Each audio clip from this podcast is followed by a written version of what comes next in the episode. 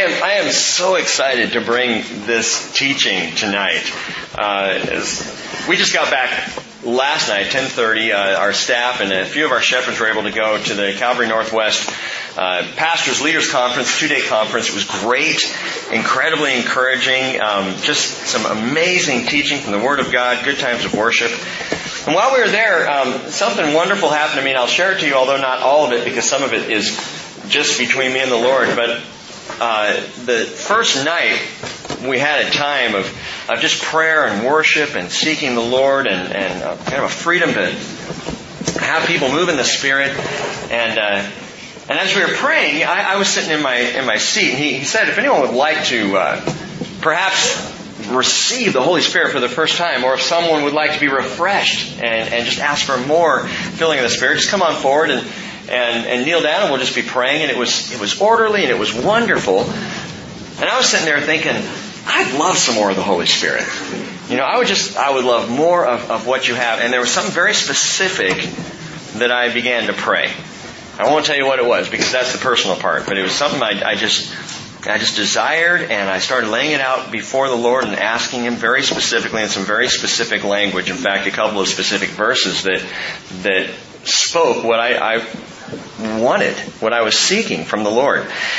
And um, and as I prayed that, I thought I, just need to go up front and kneel down. So I went up front and kneeled down. I was up next to Les, and I'm just praying. I keep praying the same thing over and over. And I feel this hand on my shoulder. I thought it was Les at first. Well, some guy I didn't know, and he started praying out loud for me, and he prayed exactly what I had been praying, word for word. It was just like and, and, it was in that moment. And I had to tell you that to say, how do you know when God is talking to you? Well, God didn't say, Rick, I answered thy prayer. but He answered my prayer. I mean, I knew in that instant, God was saying, I heard your prayer. I told Him to pray it, and I want you to know that I answered it. And so I, that just thrills me. It thrilled me this morning to get up and open up my Bible, and, and I had a had a goal of, of taking us through chapters 9 and 10 which we're going to do tonight. But uh, typically, I have more than one day to pray it through and think it through. But with the last week was really full, and then being gone uh, Monday, Tuesday of this week, I just didn't even have time really to do much thinking about it. So I just opened it cold and I said, Lord, okay, it's uh, you know eight o'clock, and at six or so, I got to be heading down to the barn. So make it happen. And it was just, it was wonderful. It was just download. Just download. And this, the things that I saw in here, and I love this because there are places of scripture that are just, they're obscure because you don't spend a lot of time there. We go to these power passages and we go to certain psalms and certain aspects of the gospel stories of Jesus and we go to these places because they're familiar and they ring true. But then there are other sections like how many, t- uh, let me just ask you, how many of you have spent a lot of time in Ecclesiastes 9 and 10? What is wrong with you people? this is rich stuff. I haven't either. And so I, I hit the ground running. Lord, what do we have here? Where are we going? I've read through the book a, a, few times just in preparation to know where Koheleth was going, but, but wow, wow. It's, it's good stuff and he's just, he's, I feel like he's got us kind of hook, line, and sinker. I'm going to open up the thing and see if the bat will get the clue. Run into the dark. That's just really cool. Yeah, really. All of a sudden. what is it, a flock of bats? What do you call those? A gaggle of bats? A battalion? Bat, battalion? Leathernecks? What? I don't know. Okay, let's, let's, let's ask God to bless this and I'll tell you what, let's put our focus on Jesus and let the bat do what he's gonna do. Just not on my notes. Father, thank you so much again for this time. Thank you for the precious time in prayer. Uh, thank you, Lord, for leading us in worship. And thank you for your word that you have for us. Thank you for your Holy Spirit. And Jesus, we ask your Holy Spirit to show us these things, to show us what you have for us. In Jesus' name, amen. I said, he's out. Somebody close the door, quick. See him come right back in.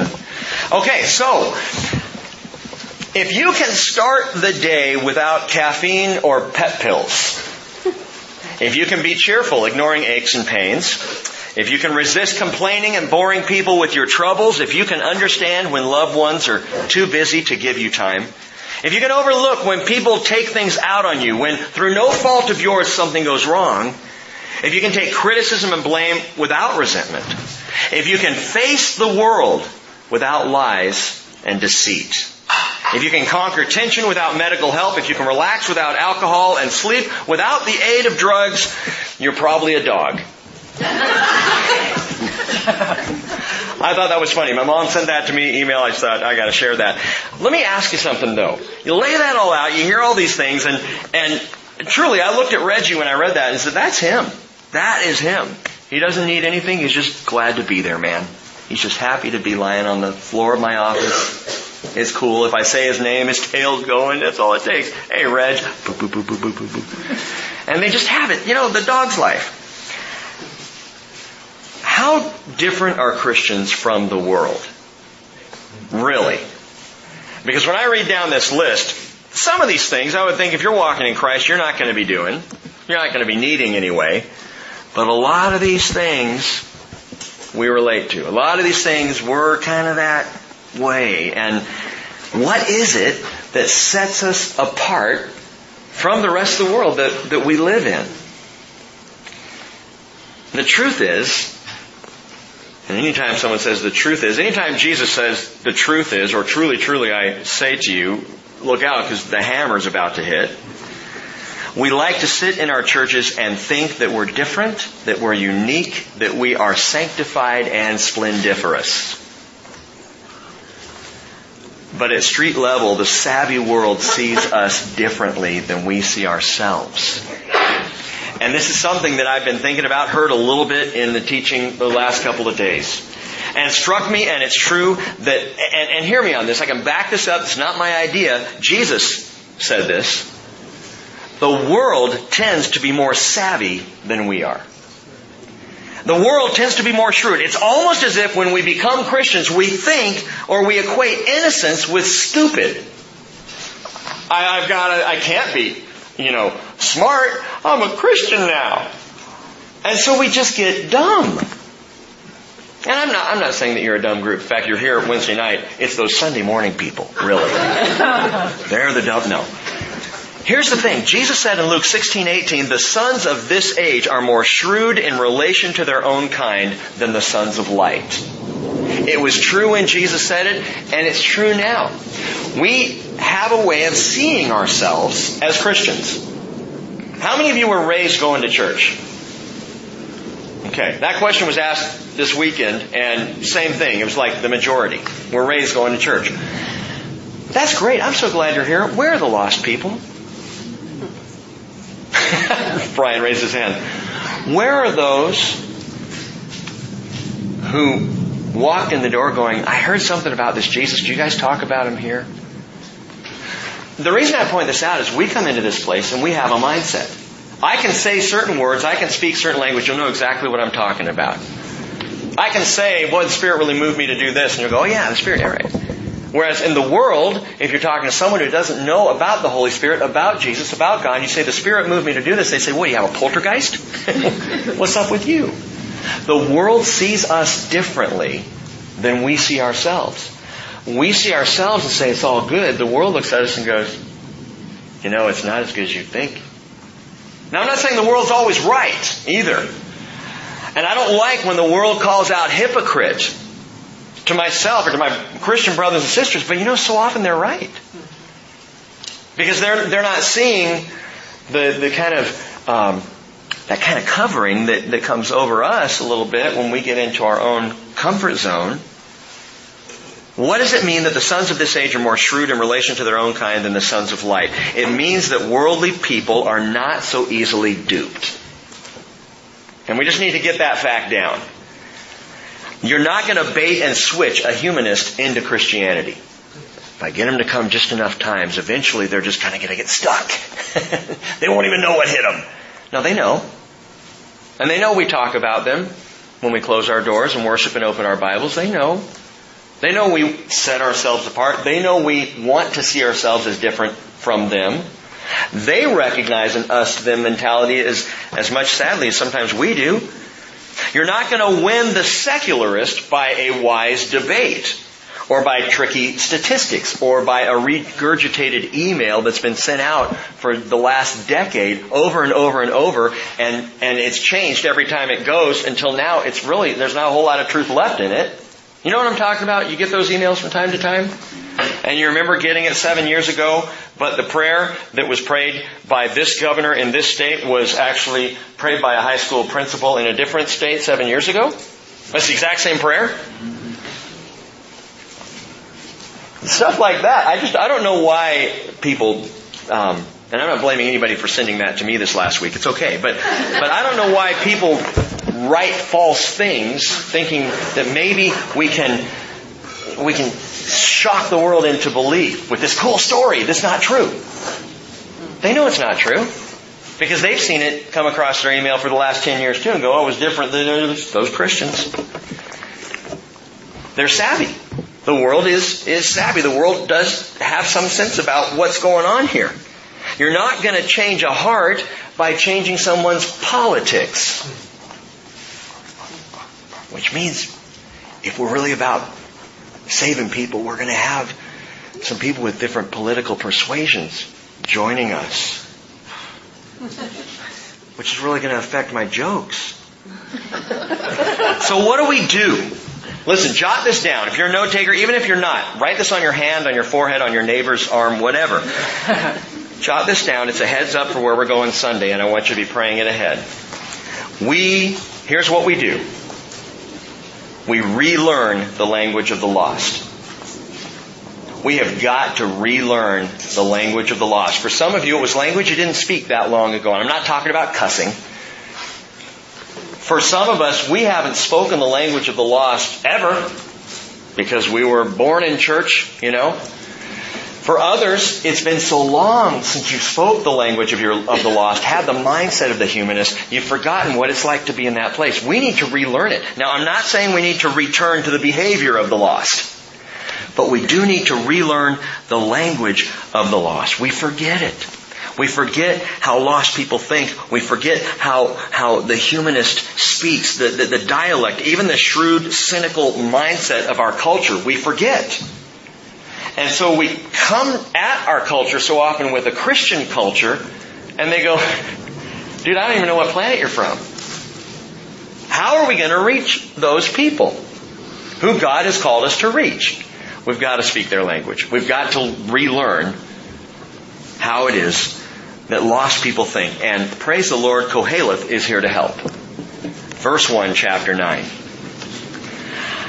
For I have taken all this to my heart and explain or make clear it that righteous men, wise men, and their deeds are in the hand of God. That's good news. Righteous men, wise men, their deeds. Hey, that's all in God's hands. But then he says, Man does not know whether it will be love or hatred. Anything awaits him. What? The righteous and the wise, all their deeds are in God's hands, but God's hands may be loving or God's hands may be hatred. That's what he's saying. That's what Koheleth is saying here. Uh, let me make this clear, he says. It don't matter how good you are.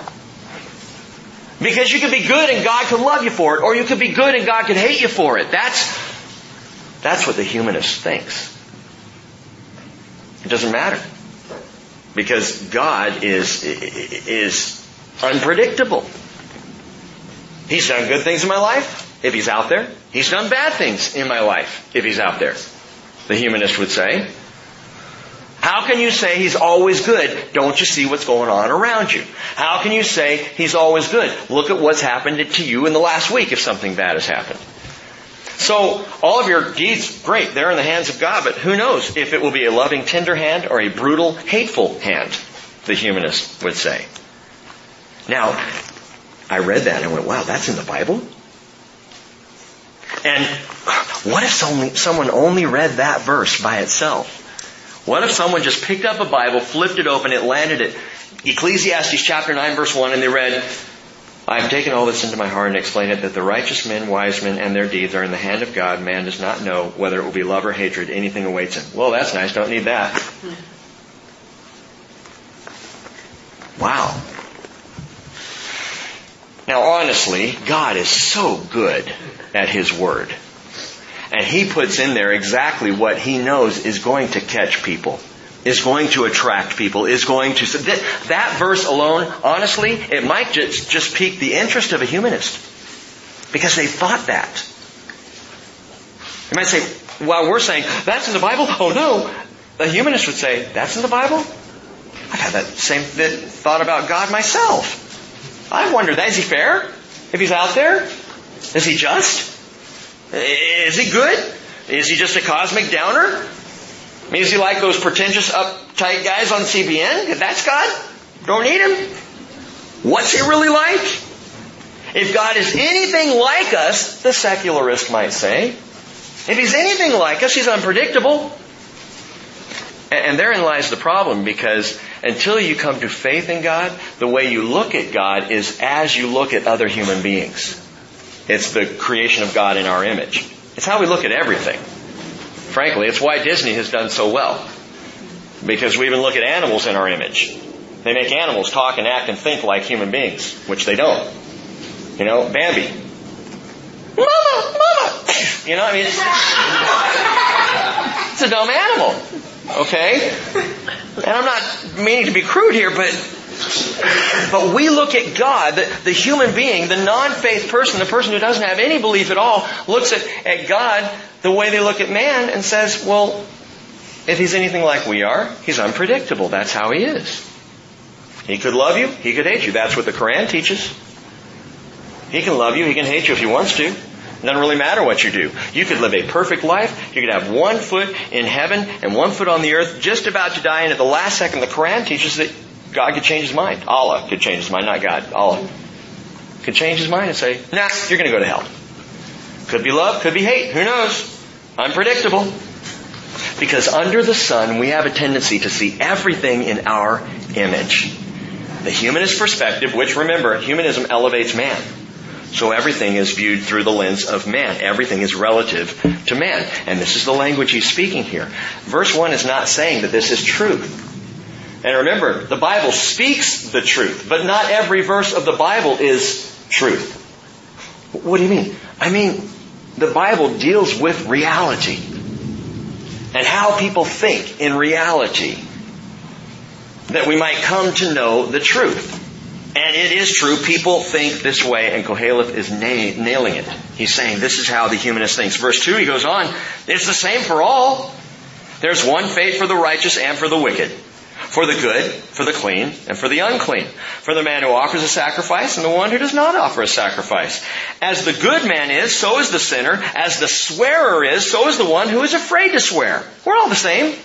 And we're all have, we all have the same fate. We're all going to the same place. Verse 3, this is an evil in all that is done under the sun, that there is one fate for all men. Furthermore, the hearts of the sons of men are full of evil and insanity is in their hearts throughout their lives. Afterwards, they go to the dead. It's not uplifting talk.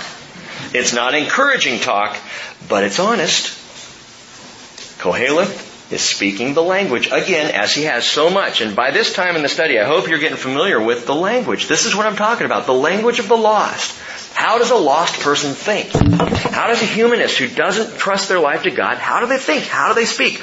And, and here are some things that they say.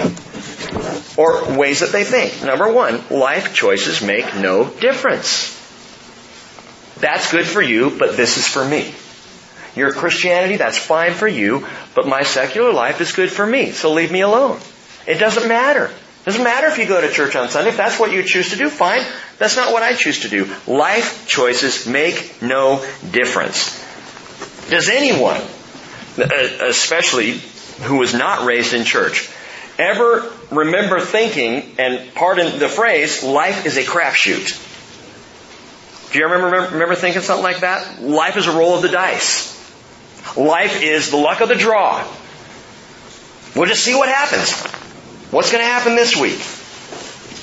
Could be good, could be bad. Who knows? Some get a good run for a while, others get squashed. It's just the way it is. Koheleth is speaking the clear, unpretentious language of the postmodern secularist. Truth is what you make it culture. which just so happened to be the culture of the 10th century BC, as much as it is today. Which is amazing. Sociologists would say, we're in the postmodern world. Well, it was postmodern uh, in the 900s before Christ. They were speaking the same language, and that's the language that he has tapped into. And again, it's what makes Ecclesiastes so brilliant, because unlike any other book in the Bible, it comes through the language of the lost. Which is why this book, to me, has become one of the most significant books we've looked at. Because it is shocking me back into trying to think about and be aware of how non-Christian people view the world. How they think. So that when I talk to someone who is lost, I can be straight up with them. Honest. Authentic and real. Not coming at them my way, but, but realizing how they view all of this. And just getting down to truth with them. Remember, Koheleth is preaching with his feet firmly planted on the earth, his humanistic mask securely fastened. He is under the sun as he's doing this teaching. And we're getting down to the nitty gritty of it. We're in chapter 9, right? Chapter 10, chapter 11, chapter 12. We're done. We're going to do 9 and 10 tonight. We'll do 11 and 12 next Wednesday. The last Sunday teaching will be this Sunday. And I think it's the most important. But here we are, this sermon, and if you haven't already, realized it, you could say it is being preached in the theater of the absurd. Oh, the United Nations. No. the theater of the absurd is where Koheleth plants his pulpit and preaches the book of Ecclesiastes. And that's what's difficult for Christians reading this book. That's why it's, it's hard. Life is not absurd for us. Life is wonderful. Life is a blessing. You give and take away, blessed be the name of the Lord. When it's hard, I go to my knees. When it's great, I praise the Lord. Either way, I'm going to be here worshiping. Either way, I'm going to be leaning on brothers and sisters in Christ. Either way, I'm going to be coming to the Lord in prayer because life is amazing, it's revelatory, it's redemptive, it's abundant. That's life for me. And so I come to a book of Ecclesiastes and I start reading some of these verses and from my Christian perspective going, oh, but, but that's not, that's not the way, that's not my experience. Well, no, it's not because I'm a believer in Jesus. But this is the experience of the lost world. Of so many people. For you and me, Jeremiah 29:11, I know the plans I have for you, declares the Lord. Plans for welfare and not for calamity to give you a future and a hope. Man, I, I, I believe that. I love that verse. Ephesians 2.10, we're His workmanship. Literally in the Greek, we're His poems, poema. We are God's poema, His poems, created in Christ Jesus for good works, which God prepared beforehand so that we would walk in them. Beforehand? Yeah, before you were a Christian. Before you were one of God's people. Someone said, uh, I forget which speaker said this. You were God's people before you were God's people. God's people were always God's people before they became God's people. In other words, He was already preparing for you to do good works in Jesus Christ when you were sinning and didn't even know who Jesus was. What does that tell you about the rest of the lost world around us? There are people who are lost right now and they are God's people. And He's already preparing good works for them to do. They just need to find faith in Jesus so that they can do those good works.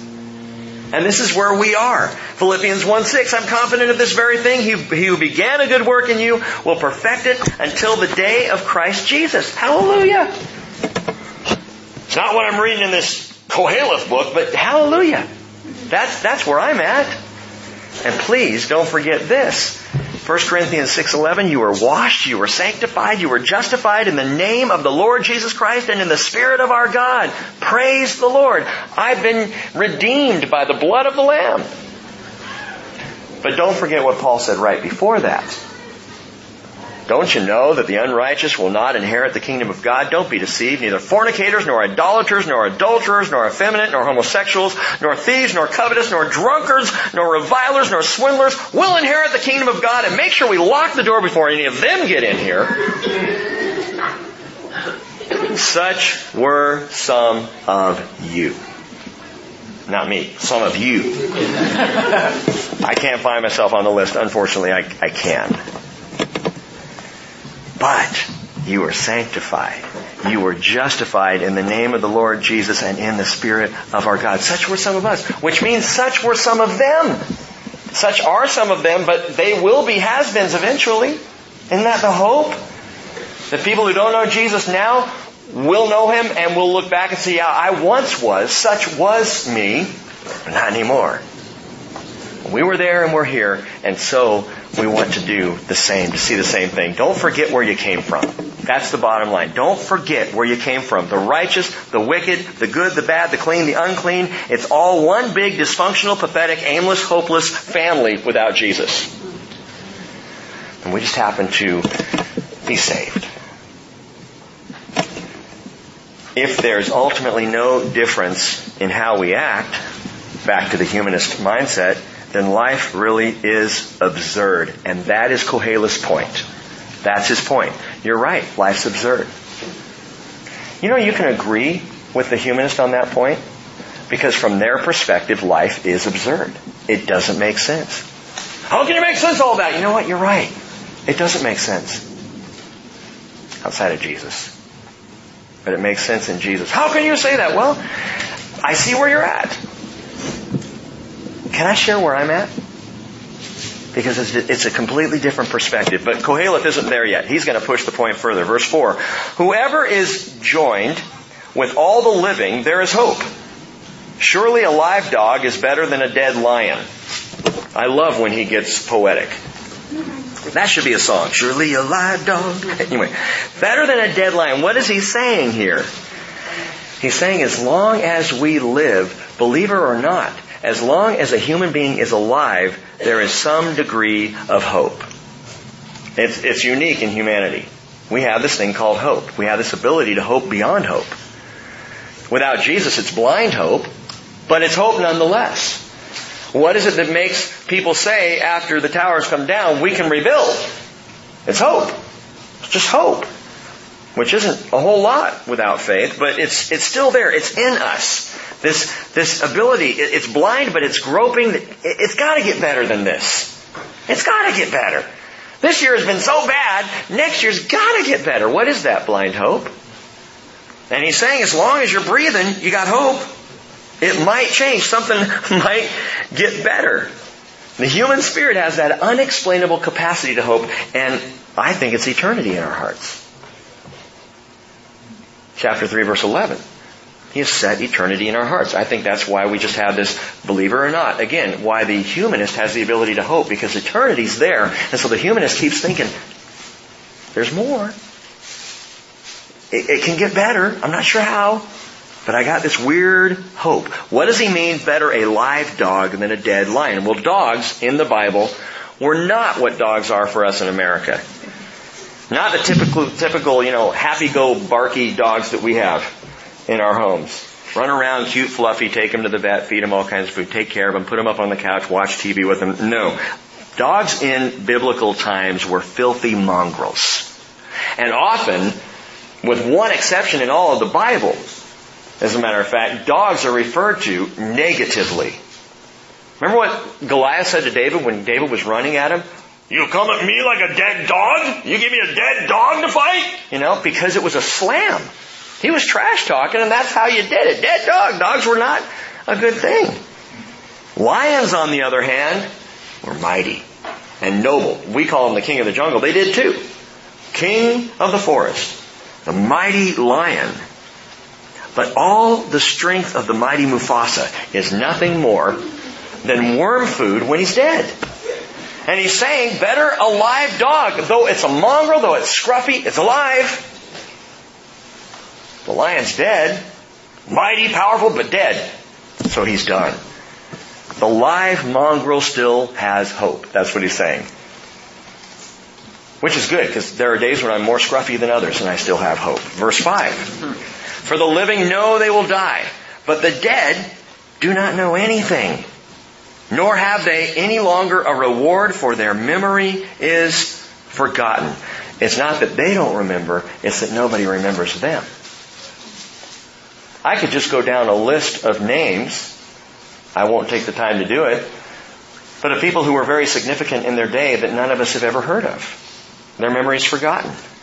Indeed, their love, their hate, verse 6, their zeal have already perished, and they will no longer have a share in all that is done under the sun. Simon Cowell, we were told yesterday, I believe it was, and I looked it up, it's true. GQ magazine tells us that Simon Cowell wants to be cryogenically frozen when he dies. Simon Cowell, who was one of the judges of American Idol and now is doing the X Factor and apparently that's dying, but cryogenically frozen, he admits to GQ magazine. It's an insurance policy, he said. If it doesn't work, it doesn't work. If it does work, I'll be happy. If it's possible, and I think that it will be someday, why not have a second crack? Does that sound crazy? I think it's a good idea. Cryogenically frozen. You know what that is? It's getting frozen right before you die or, or just immediately after death. They freeze you real quick in hopes that they can unfreeze you and revive you when the technology catches up and people can have a, a second go at life. Or if you can't afford, you know, being cryogenically frozen, all of you, they'll cut off your head and just freeze that. By the way, Simon Cowell also takes a weekly intravenous drip of B12, magnesium, vitamin C, and something for your liver. What's he doing? He's hoping against hope. He's trying to prolong what life he has, and then he's hoping that if I can get frozen real quick, a Cowell popsicle, if you will, right after I die, then they can unfreeze me and I've got some hope to live some more. It's hoping against hope and it's ridiculous, but we humans are really good at that. Verse 7. Go then, eat your bread in happiness and drink your wine with a cheerful heart, for God has already approved your works. Let your clothes be white all the time and let not oil be lacking on your head. Enjoy life with the woman whom you love all the days of your fleeting life, which he has given to you under the sun. For this is your reward in life, and in all your toil which you have labored under the sun, whatever your hand finds to do, do it with all your might. For there is no activity or planning or knowledge or wisdom in Sheol where you are going. he just leads you along. Oh, good. Eat, drink, be merry, hang out with my wife, wear cool clothes, you know, all this stuff. And you're going to die. What? He takes you right down this primrose path. It is dripping with sarcasm. What he shares here, boy, I'll tell you what, do not read verses 7, 8, 9, and 10 as a scriptural admonition. It's not. It is a satirical resignation. This is satire. This is sarcasm. This is sardonic. He's saying, hey, yeah, I mean, if you're in this hope against hope kind of mentality, then this is the best you got. He's talking about what I would call the blessing of a moral life, not a faithful life. A moral life. The blessing of a good person's life, not a believer. It's not the abundant life that Jesus promised, it's just the moral life. Notice this, verse 7. He indicates, eat your 10 grain bread, drink your tasty wine and just assume that God likes you.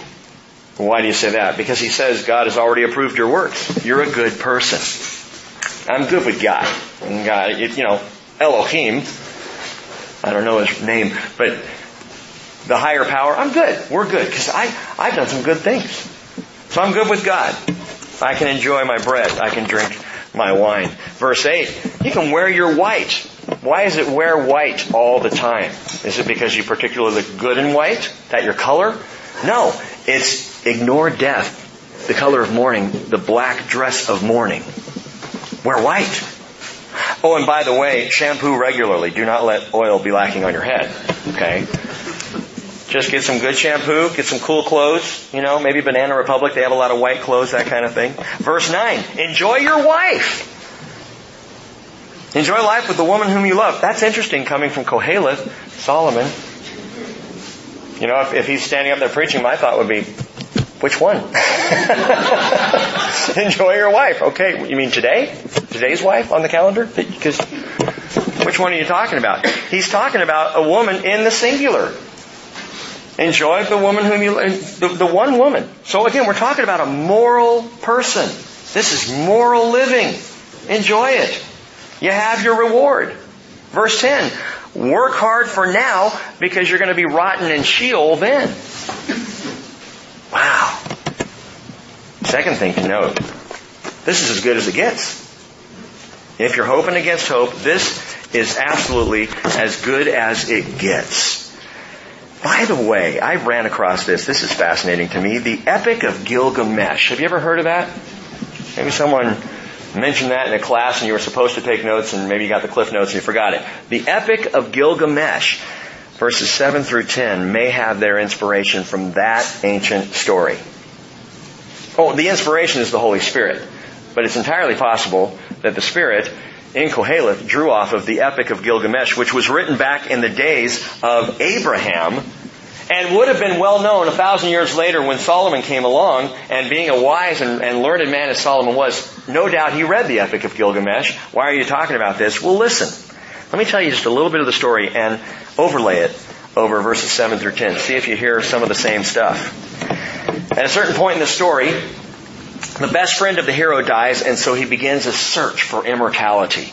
And as he's searching for immortality, he ends up in the Epic of Gilgamesh in what's called the Garden of the Gods. There in the Garden of the Gods, a young woman named Siduri, who was a winemaker, says this, Gilgamesh, whither are you wandering? Life which you look for, you will never find. For when the gods created man, they let death be his snare and life withheld in their own hands. Now listen, Gilgamesh, fill your belly. Day and night make merry. Let days be full of joy. Dance and make music day and night. Wear fresh clothes. Wash your head. Bathe. Look at the child that is holding your hand and let your wife delight in your embrace. She says, these things alone are the concern of man, not eternal things. Just this life. How many people do you know who are living this way? Good people gracious, philanthropic, giving money to good needs, doing good deeds, and they're caught up in the good life. You know, I don't care how good your life is, eventually it's not going to be good enough. I'm not even talking about getting into heaven. I'm talking about your life will not be good enough to fulfill you eventually regardless of how wonderful it may seem in the moment. This is, this is what Koheleth is saying. I mean, I mean, are you getting this? Moral living is good, but even if it's just about being good, that's all you get. It's a good thing to be moral. But if that's it, that's all you get. There's your reward. Hope you enjoy it. Which brings me right back to the place of a, of a very, very sinful thought. Well, if moral living is as good as it gets, I don't want to live morally. You know? I want to crash and burn. I just want to burn up on the way out. You know, whoa! Jump on the bike and see how fast I can go through Oak Harbor. Oh, this is what Done. But man, I went out in a blaze of stupidity. He's really pushing this point. Because if moral life is all that I get, I'm still going to go looking for the life that's withheld there in the garden of the gods. I'm still going to wonder if there's not more somewhere. If there's not, I don't know, living water that can bring life to me. You know what I'm talking about when I say living water? Jesus said, whoever drinks of the water I will give him will never thirst, but the water that I will give him will become in him a well of water springing up to eternal life. A well that's just flowing, a fountain. Do you, do you feel like in your Christian life, by the way, that you're walking in a constant fountain of the Spirit of God? Or do you feel dry? Because according to Jesus, we shouldn't feel dry. His Spirit should keep us refreshed, flowing. If anyone is in the flow, it should be us. John 7:37 If anyone is thirsty he says let him come to me and drink. He who believes in me as the scripture said from his innermost being will flow rivers rivers of living water. Not streamlets not creeks.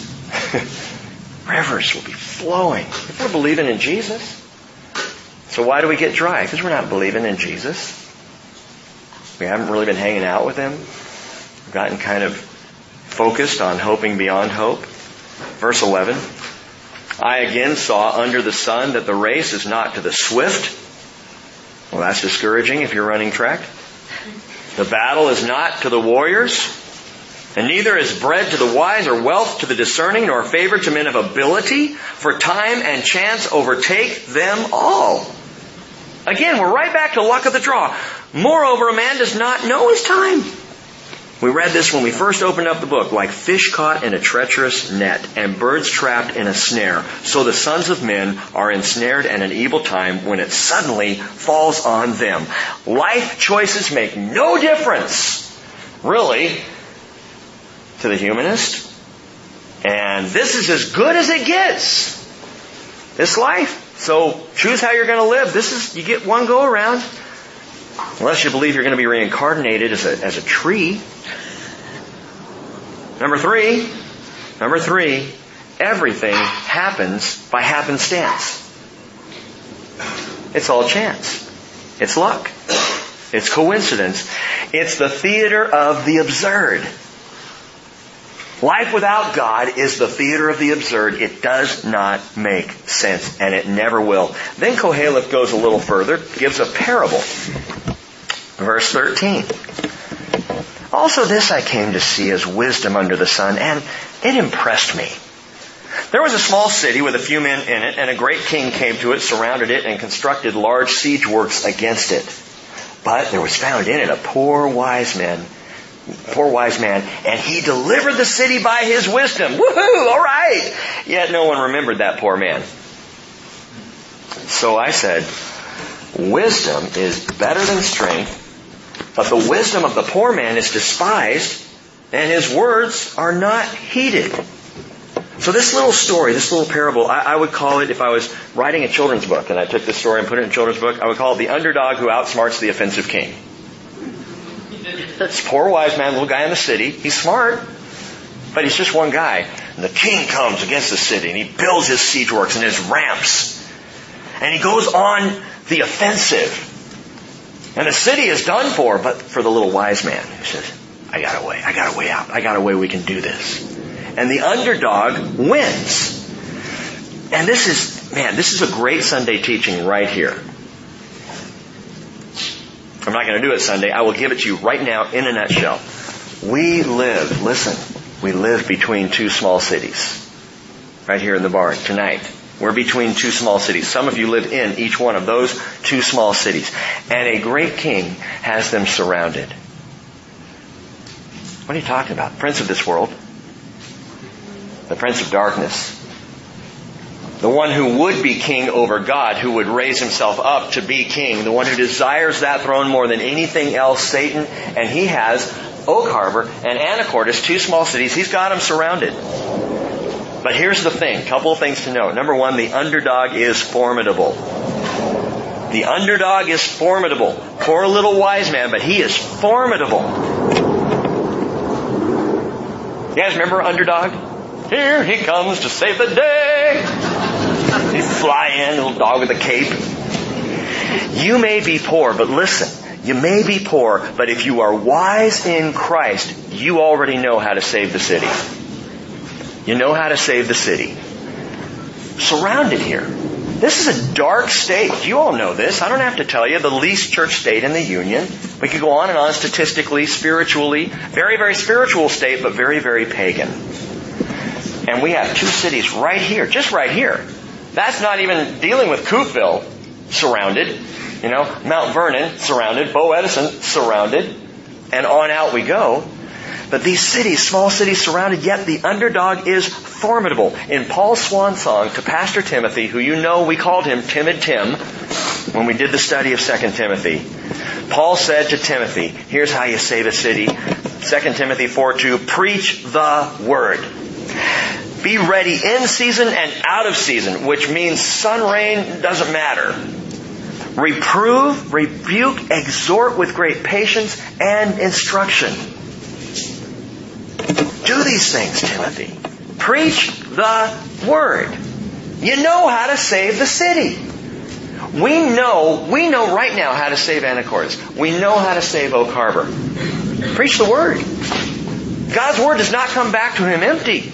It succeeds in the matter for which he sent it. Preach the word. Get it out there. The underdog is formidable. We have the power of the Holy Spirit of the living God, and we have the power of the sword of the word.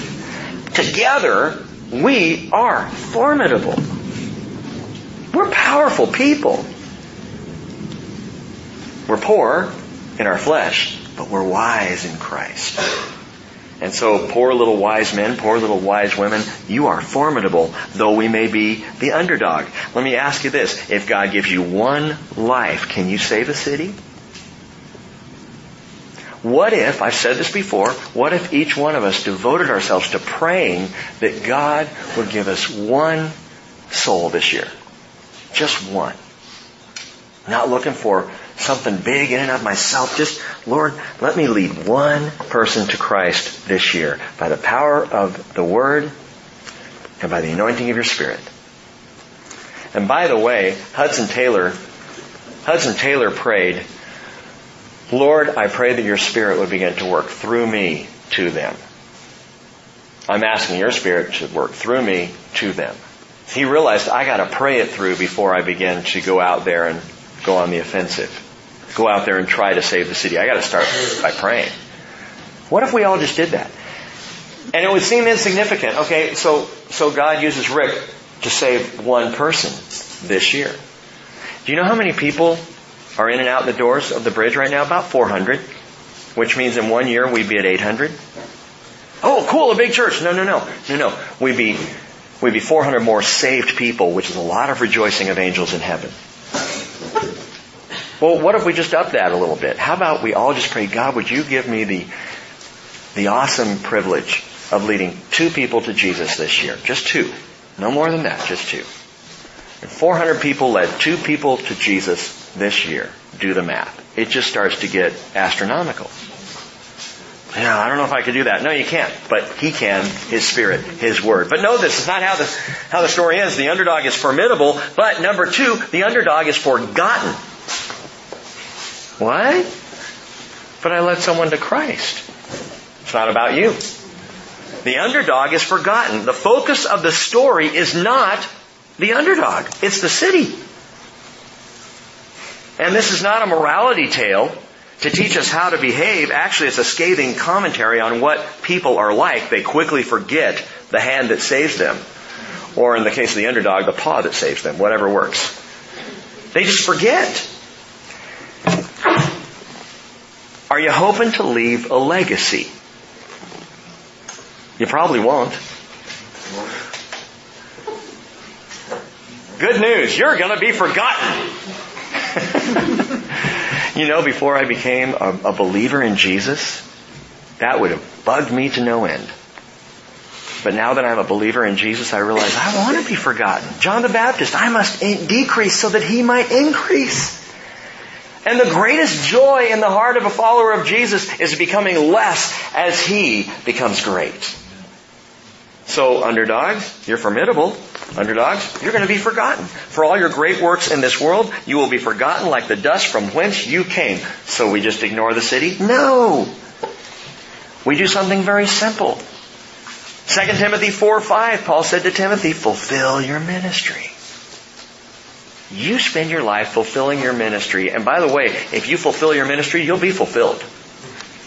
You may not be remembered. Good. Big deal. You'll be fulfilled. Number three in this story, the underdog is formidable, the underdog is forgotten. Number three, but the underdog is faithful. He's a faithful dog. Who's a good boy? He's a faithful dog. So what if we're forgotten? Jesus said, be faithful until death and I will give you the crown of life. Revelation 2.10.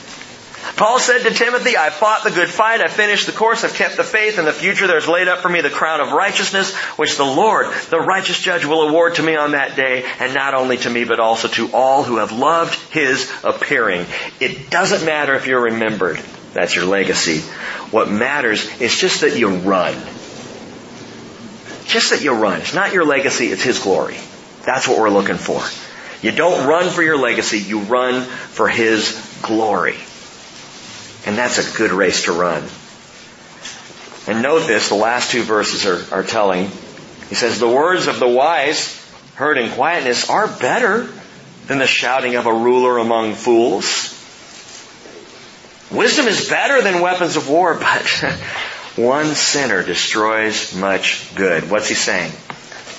He's saying wisdom is valuable, but even wisdom is vulnerable. It's valuable, but it's vulnerable. It's a good thing, and yet it can be so easily messed up. And so again, it's not about my wise legacy. It's just about God's glory. Now that's a great place to stop for tonight, but you can probably guess we're not going to. Chapter 10. بالکل